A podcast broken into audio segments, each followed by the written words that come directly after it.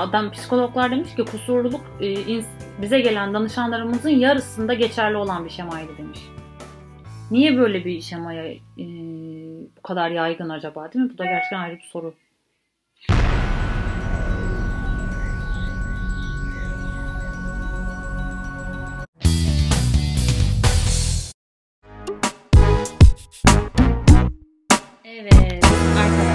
Geldik değersizim kusurluluk şemasına.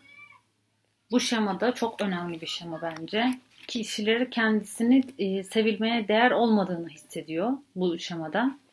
E, ve sürekli kendini çökkün, mutsuz insanlarda oluyormuş. Alison 30 yaşında kendisini sevilmeye değer görmüyormuş. Şu sahne size çok tanıdık gelebilir. Sanırım kendime çok yükleniyorum diyor. Niye biri benimle olsun ki diye düşünürüm demiş. Mesela birkaç ay çıktığım bir erkek vardı. Bir yıl aslında. Adı Metev. Geçen gün onu aradım ve sesli mesaj bıraktım. Onun beni geri aramasını beklerken şöyle düşündüm. Biliyorum beni aramayacak. Beni hep görmek istemiyor. Sanki benim nasıl biri olduğumu anladı. Keşfetti. Onun benim aslında nasıl biri olduğumu keşfedeceği anı bekliyor gibiydim. Zaten aramasına rağmen de benimle konuşmak istemiyor, telefonu kapatmak istiyor diye düşünüyordum diyor. Tanıdık geliyor mu bu sahneler? Yani arkadaşlarınızla da oluyor böyle şeyler bazen arkadaşlar. Hani ben mesela bir arkadaşımı arıyorum. E, sanki meşgulmüş, aslında konuşmak istemiyormuş da ben onu tutuyormuşum gibi hissediyordum. E, erkek arkadaşlarda da böyle oluyor. Üzülmek istemediğimiz için de önce biz kaçıyoruz. Bir ilişkiye başlıyorsunuz mesela e, kendinizi o kadar kusurlu ve sevilmeye değer görmüyorsunuz ki o kişinin sizi sevdiğine inanamıyorsunuz bir türlü. Sürekli bunun onayını almak istiyorsunuz. Bu da zaten kaygılı bağlanma tipi oluşturuyor sizde sonradan. Bu zamanla o kişiden kaçıyorsunuz. Yani kendinizi o kadar değilmeyi, sevilmeye değer hissetmiyorsunuz ki gerçekte senin kusurlu olduğunu bir gün anlayacak ve seni bırakacak diye düşünüyorsun. Ya gerçekten böyle düşündüğün için ilişkiyi sabote ederek onun bırakmasına sebep oluyorsun ya da o bırakmadan sen üzülme diye önce sen bırakıyorsun. Böyle şeyler e, oluyor arkadaşlar. Bu sahneler size tanıdık geliyorsa bu şema sizde olabilir. E, hemen test ölçeğine geçeceğim. E, böyle kişiler bu arada bağlanamama krizi yaşıyorlarmış. Bir kişiye bağlanamıyorlarmış tamamen. Çünkü bağlandığı zaman ileride onu bir şekilde onun kusurlu olduğunu anlayacak ve onu bırakacak diye düşündüğü için böyle oluyorlarmış. Şimdi okuyorum arkadaşlar. Puanlamayı biliyorsunuz. Ee, yine buradan geçireceğim.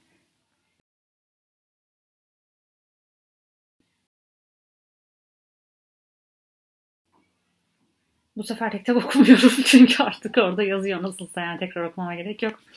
Maddeleri okuyorum. Siz size en yakın olan için e, az önceki puan e, slaytından bir hiç doğru değil e, diyeceksiniz ve sizin için çok doğruysa altı kesinlikle doğru diyeceksiniz. Aralarda bir yerdeyseniz aralardaki rakamları vereceksiniz. Şimdi maddeleri okuyorum. Siz bunları bir köşeye not alın. E, sonunda da toplayacaksınız ve ben size sonuçlar açıklayacağım. Şimdi bir, bir kadın benim veya erkek benim gerçekten nasıl biri olduğumu bilirlerse beni sevmezler. 2. Ben içten içe eksik ve kusurluyum. 3. Bana yakın insanlarla bile paylaşmak istemeyeceğim sırlarım var. 4. Anne babamın beni sevmemesi benim suçum. 5. Gerçek kendimi saklarım. Gerçek olan ben kabul edilemez. Gösterdiğim kendim sahtedir. 6. Genellikle beni eleştiren ve reddeden insanlara, anne, baba, arkadaş ve sevgililer kapılırım. Bu maddeyi düşünün bence arkadaşlar. Sizi sürekli reddeden sevgililerle mi çıkıyorsunuz? 7. Genellikle kendime karşı eleştirel ve reddedeceğimdir. Özellikle beni seviyor gibi gözüken insanlara karşı. 8. Olumlu niteliklerimi değersiz görürüm. 9. Kendim hakkında aşırı utançla yaşarım. 10. En büyük korkularımdan biri kusurlarımın ortaya çıkmasıdır. Belki de doğru düzgün kusurunuz yok arkadaşlar. Bu görüntü çok titriyor yani. Niye oluyor? Ee, benim puanım burada 30 çıkmış arkadaşlar. Şimdi siz de puanınızı toplayın. Bakalım sizinki ne çıkacak. Ee, dereceleri okuyorum. 10-19 arasındaysanız çok düşük. Bu şema olasılıkla sizin için geçerli değil. 20-29 arasındaysanız düşük. Bu şema sizin için arada sırada geçerli. 30-39 bu şema sizin hayatınızda bir sorundur. Benim hayatımda bir sorunmuş yani. 40-49 yüksek. Bu kesinlikle sizin için önemli bir şemadır. 50-60 arası çok yüksek. Bu kesinlikle sizin temel şemalarınızdan biridir. Temel. Kusurluluk deneyimi. Ee, arkadaşlar bu şemaya sahip olan insanlar e, neler yaşıyor? Şimdi bunlara bakacağız birazcık. Ee, böyle bir şeması olan insanların en fazla ilişkili olduğu duygu utanç duygusuymuş. Yani sürekli bir şeylerden utanç duyma, e, sanki oraya ait hissetmeme, o kişinin hak etmeme, bir konumu hak etmediğini hissetme gibi böyle şeyler yaşıyorlar arkadaşlar. Çünkü aslında e, bu çok yaygın olan bir şemaymış bu arada.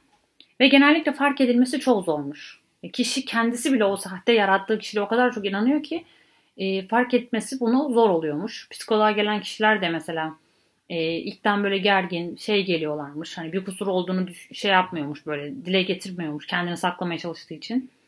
Adam psikologlar demiş ki kusurluluk e, bize gelen danışanlarımızın yarısında geçerli olan bir şemaydı demiş. Niye böyle bir şemaya e, bu kadar yaygın acaba değil mi? Bu da gerçekten ayrı bir soru.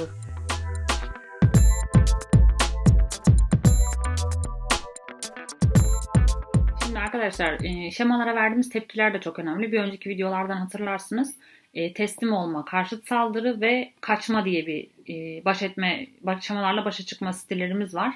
Şimdi bu e, kusurlulukla teslim olan kişiler kusurluk şemasına teslim olan kişiler genelde insanlardan kaçan, e, böyle kendini saklayan, çok fazla e, işte güvensiz gözüken, kendine güveni olmayan insanlarmış.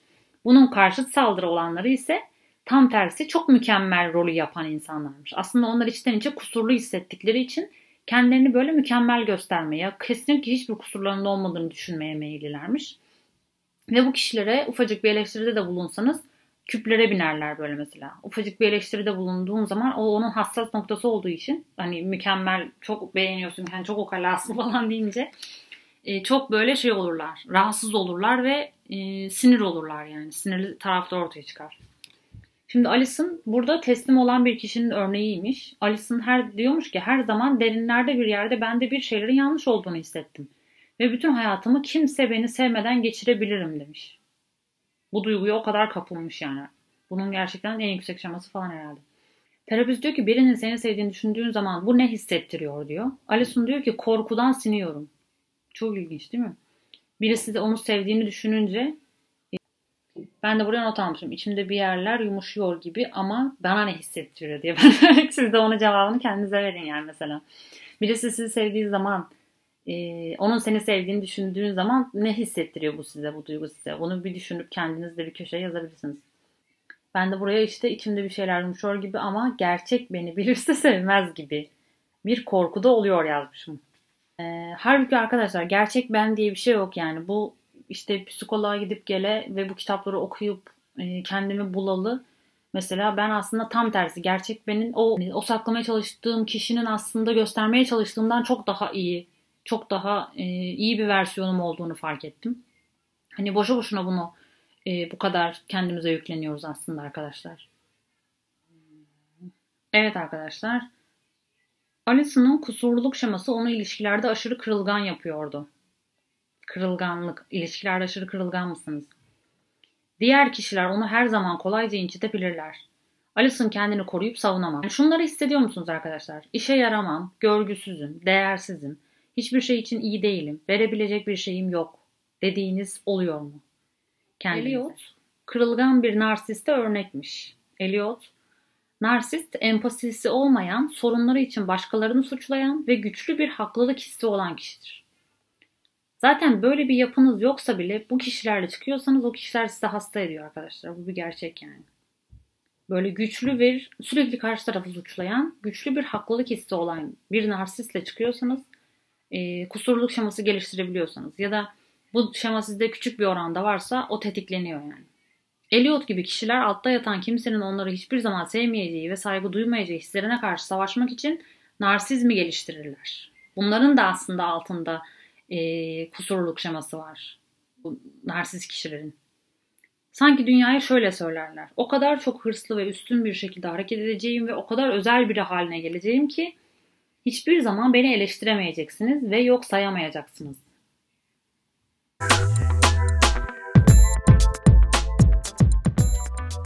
Evet arkadaşlar, şimdi kusurluluk şemasının kökenlerine geldik. Buradaki iki kökeni ben kendime benzetmişim. Zaten ben de orta derecede olduğu için e, iki köken sadece yakın hissetmişim kendime. Size hangileri yakın geliyor bakalım. Şimdi siz kendiniz de ölçün arkadaşlar. Okuyorum kusurluk şemasının kökenlerini. E, ailenizden biri size karşı eleştireldi küçükken. Sizi küçümsüyordu veya size karşı cezalandırıcıydı. Durmadan nasıl göründüğünüz, nasıl davrandığınız veya ne söylediğiniz yüzünden eleştirildiniz. Ve cezalandırıldınız küçükken. Böyle bir şey yaşadınız mı? 2. Bir ebeveyniniz yüzünden e, bir hayal kırıklığı olduğunuzu hissettiniz. Ebeveyniniz size böyle hissettirdi mi? 3. Ebeveyninizden biri veya ikisi tarafından reddedildiniz veya sevilmediniz. 4. Bir aile üyesi tarafından cinsel, fiziksel veya duygusal olarak tacize uğradınız mı? 5. Ailenizde ters giden her şey için her zaman siz suçlandınız. 6. Ebeveyniniz durmadan size kötü, değersiz ve hiçbir şey için iyi olmadığınızı söyledi. 7. Her zaman olumsuz bir şekilde kardeşleriniz ile karşılaştırıldınız veya kardeşleriniz hep size tercih edildi. Ben bunu işaretlemişim mesela. kardeşleriniz hep size tercih edildi. Çünkü e, ben sessiz sakin bir çocuktum. Ablam da çok cırlayan bir, cırlayan, ağlayan, sürekli böyle görünür olan bir insandı. Doğal olarak onun peşinde koşuyorlardı hep. Ağlayanı susturmaya çalışıyorlardı. Diğer kişinin e, ne hissettiğiyle ilgilenmiyorlardı. 8. Ebeveynden biri te- evi terk etti ve sizi, siz kendinizi suçladınız. Evi terk eden bir ebeveyniniz olduğu mu ve siz bundan dolayı kendinizi suçluyorsunuz diyor yani. Evet arkadaşlar. Kusurluk şeması çocukken sevilmemiş veya saygı duyulmamış olmanın verdiği hislerden kaynaklanır. Özetle. Ebeveyninizden biri veya ikisi tarafından durmadan eleştirilmiş veya reddedilmişseniz bu şamayı geliştirmeniz normaldir. Kusurluluk ne yazık ki yaygın bir duygudur. Sevilmeye değer olmadığını hissetmektir. Siz o kadar kusurlu ve yetersizdiniz ki kendi ebeveyniniz bile sizi sevmedi veya size siz olduğunuz için değer vermedi diyor. İşte mesela çocuklarını yuvaya bırakan ailelerin çocukları da bu şeye e, kapılıyor arkadaşlar. Çünkü ben yeterli ve iyi bir çocuk olsaydım annem beni buraya bırakmazdı diye düşünüyor çocuk. Annem bile beni sevmediyse kim beni sevecek diye düşünüyor ve kusurluluk şeması gerçek bir şey oluyor arkadaşlar. Şekilleniyor. Alisa'nın kökeni neymiş? Alisa'nın kökeni e, büyük bir kısmı babasının eleştirellerinin sonucuymuş. Babası çok erken yaşta onun bir hayal kırıklığı olduğunu söylemiş ona. Diyor ki ben hiçbir şekilde onun istediği gibi değildim. Kendimle ilgili her şeyin yanlış olduğunu hissettim. Akşam yemeğinde sessiz kaldığımdan beni konuşmadığım için eleştirirdi. Konuştuğum zaman da benim ne kadar sıkıcı olduğumu söylerdi. Kadar kötü bir şey ya. Var ya şunların hepsine engel olabilecek gücüm olsa yemin ediyorum. Tek tek o bütün sofralara gidip hayırdır kardeşim sen ne diyorsun falan diye engel olmak isterim yani. Arisa'nın babasının eleştirilerini içselleştirmiş ve babasının ona olan bakışı kendi bakışı haline gelmiş. Zaten bu şemaların çoğu böyle yerleşiyor içimize arkadaşlar. Anne babanızdan veya çevrenizden sizi çok etkileyen bir bakış bakış açısı oluyorsa kötü şekilde bir şey onu siz içselleştiriyorsunuz ve sizin kendinize olan bakış açınız oluyor. İşte amaç bunu değiştirmek zaten. O sizin içinizdeki kendi bakış açınızı değiştirmek. Mesela benim izlediğim bir kadın var Suzan Mutlu diye belki görüyorsunuzdur. Benden daha çok tanındığı kesin zaten. Ee, onun söylediği çok güzel bir laf var mesela. Ee, o da çok annesi babası tarafından e, şey olmuş. Hep yüksek beklentiler içine sokulmuş ve en iyilerini de yapsa e, kabul görmemiş falan. O da en son bırakmış. Tam tersi onların hiç istemeyeceği şekilde şeylere e, meslek falan seçmiş. E, ve annesi yine ona demiş ki işte senin keşke şu mesleği yapsaydın da seninle gurur duyabilseydim falan demiş. Yani sürekli kadına şey yapmış. E, beklediğimizin altındasın mesajı vermişler sürekli kadına. Kadın da bunlardan sıyırmış neyse ki bizim gibi işte kitap okumuş hani psikoloğa gitmiş vesaire kendi geliştirmiş bayağı bir başka bambaşka bir yol seçmiş kendine. Ondan sonra kadın e, şimdi diyor ki hani küçücük yaptığınız bir eylemde bile annenizin babanızın onaylamayacağı bir şey yaptığınızda kendinize ben kendimle gurur duyuyorum deyin. Yani o kendinize olan bakışınızı değiştirmek sizin elinizde yani. E, bunu yaptığım için işte kendime gurur duyuyorum. Kendimle ilgilendiğim için, kendimi rahat ettirmek için bir şey yaptım. Bu yüzden kendimle gurur duyuyorum deyin ve bunun çok gerçekten etkisini göreceksiniz. Ee, ben ufacık bir, bir iki gün mü şeyde denedim. Ee, ve gerçekten o gün daha güzel geçiyor. Bir deneyin yani. Denemekten zarar gelmez. Şimdi bir cüm birkaç cümle daha okuyacağım. Ondan sonra bu şemayı nasıl değiştirebilirsiniz'e geçeceğim. Birçok çocuk kusurluluk duygularını kapatmak için bir yol bulur. Bu noktada bu şema haklılık ve yüksek standartlarıyla karışmaya başlar. İşte kusurluluk şemasına karşı saldırı yapanlar yüksek standartları ım, şemasıyla karşı karşıya kalıyorlar. Veya haklılık şemasıyla karşı saldırı yapanlar böyle oluyorlar arkadaşlar. Teslim olanlar da bu Ellison gibi oluyorlar.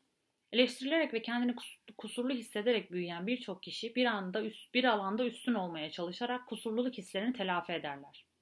Ya çok okurlar, ya çok çalışırlar, ya çok güzel olmaya çalışırlar. Her şeye kibirli ve her şeye hakkı varmış gibi hareket edebilirler. Para ve ün ile içlerindeki o kusurluluk hissini yatıştırırlar. Şimdi kusurluk şemasının genellikle gerçek bir kusur üzerine kurulmadığını fark etmek çok önemlidir. Bakın aslında gerçek bir kusur falan yok yani. Bu tamamen kişinin kendi uydurması. Ciddi bir fiziksel veya zihinsel engeli olan kişiler bile bu şamayı geliştirmeyebilir.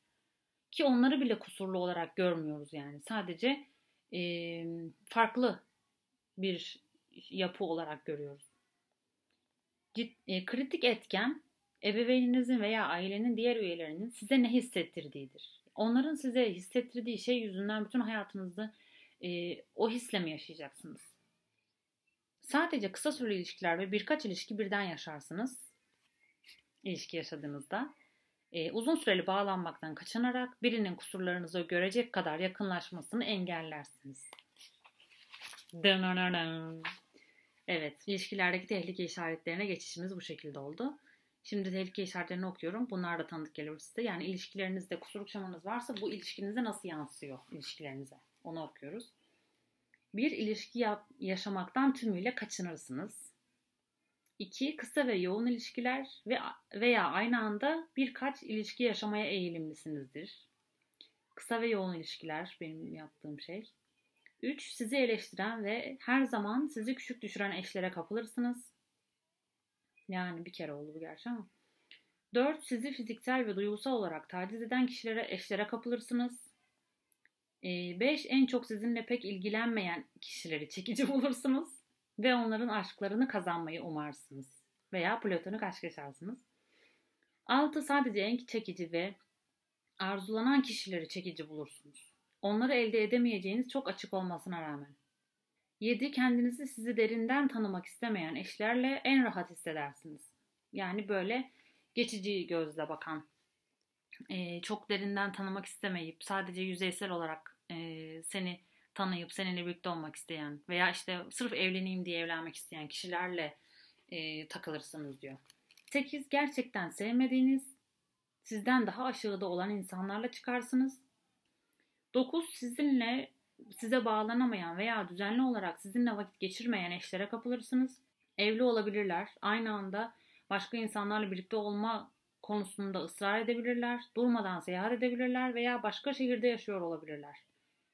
Yani böyle e, siz uzakta ol, olan pek fazla hani yakınlığınızın kuramayacağınız, hani yakınlığı ilerletemeyeceğinin e, olduğu eş, şey insanlara kapılırsın diyor. 10 eşlerinizi taciz ettiğiniz, ihmal ettiğiniz ve küçük gördüğünüz ilişkiler içine giriyorsunuz. Hmm. Evet, yakınlıktan kaçınmak yani özetle arkadaşlar. Yakınlıktan kaçınırsanız, kaçınıyorsanız içten içe kusurluluk şamanız var demektir. Ve e, Elliot evliliği boyunca birçok ilişki yaşamış. Her zaman hayat ya başka bir kadın ya da iki başka iki kadın varmış. Ancak sadece bir kez sevebileceği bir kadınla tanışmış. Enteresan bir şekilde de ona beraber olma teklifi etmemiş bile. Elliot gerçekten ilgilendiğiniz insanlar birlikte olmaktan kaçınabilirsiniz. Gerçekten ilgilendiğiniz insanla birlikte olmaktan kaçınıp az sevdiğin insanların yanına gidiyormuşsun, onlarla ilişki yaşıyormuşsun. Sadece hiçbir zaman sevemeyeceğiniz insanlarla çıkarsınız. Bu da çok değişik gerçekten. Uzakta yaşayan, sık seyahat eden biriyle ilişki yaşayabilirsiniz. O kişiyi sadece hafta sonları görürsünüz. Korktuğunuz yakın ilişkilerden kaçmak için bir ilişki kurmanın birçok yolu vardır. Yakın ilişkiden kaçmak için e, ilişki kurmanın birçok yolu vardır. Gerçekten mantıklı, doğru. E, ama şu çok ilgincime gitti benim arkadaşlar. Az ilgilendiğiniz birlikte olmak istediğiniz insanlarla birlikte olmaktan kaçınırsınız diyor. Sadece hiçbir zaman sevemeyeceğiniz insanlara çıkarsınız. Aslında tam anlamıyla sevemeyeceğin insanla çıkıyorsun. O yüzden de onu ihmal ediyorsun ve küçük görüyorsun belki de değil mi? O da olabilir. Çok ilginç. Evet, Elit, Alison Eliot'a göre yakın olma konusunda daha istekliymiş. Erkeklerle birlikte oluyormuş ve aşık oluyormuş. Ama en, onu en çok eleştiren ve reddeden adamlara ilgi duyuyormuş. Bir önceki erkek arkadaşı da böyleymiş. Alison'a kötü davranmasına rağmen, ona durmadan hakaret etmesine rağmen yıllarca bu ilişkiyi sürdürmüş. Mazoşistik ilişkiler içine giren birçok insanın kusurluluk şeması vardır. Kötü davranılmayı tolere ederler. Kadınlarda da çok var. Kötü davranılmasına rağmen o adamın peşine giden insanlar var mesela. Alison onun için eski erkek arkadaşıyla bu kadar uzun süre birlikte olduğunu sorunca şöyle demiştir. Benimle her zaman olmak isteyen birini bulduğum için şanslı hissediyordum. Eğer kusurluk şamanız varsa güçlü bir kimya olduğu zaman çok dikkatli olun. Muhtemelen sizi eleştiren ve reddeden eşlere karşı en güçlü çekimi hissediyorsunuzdur.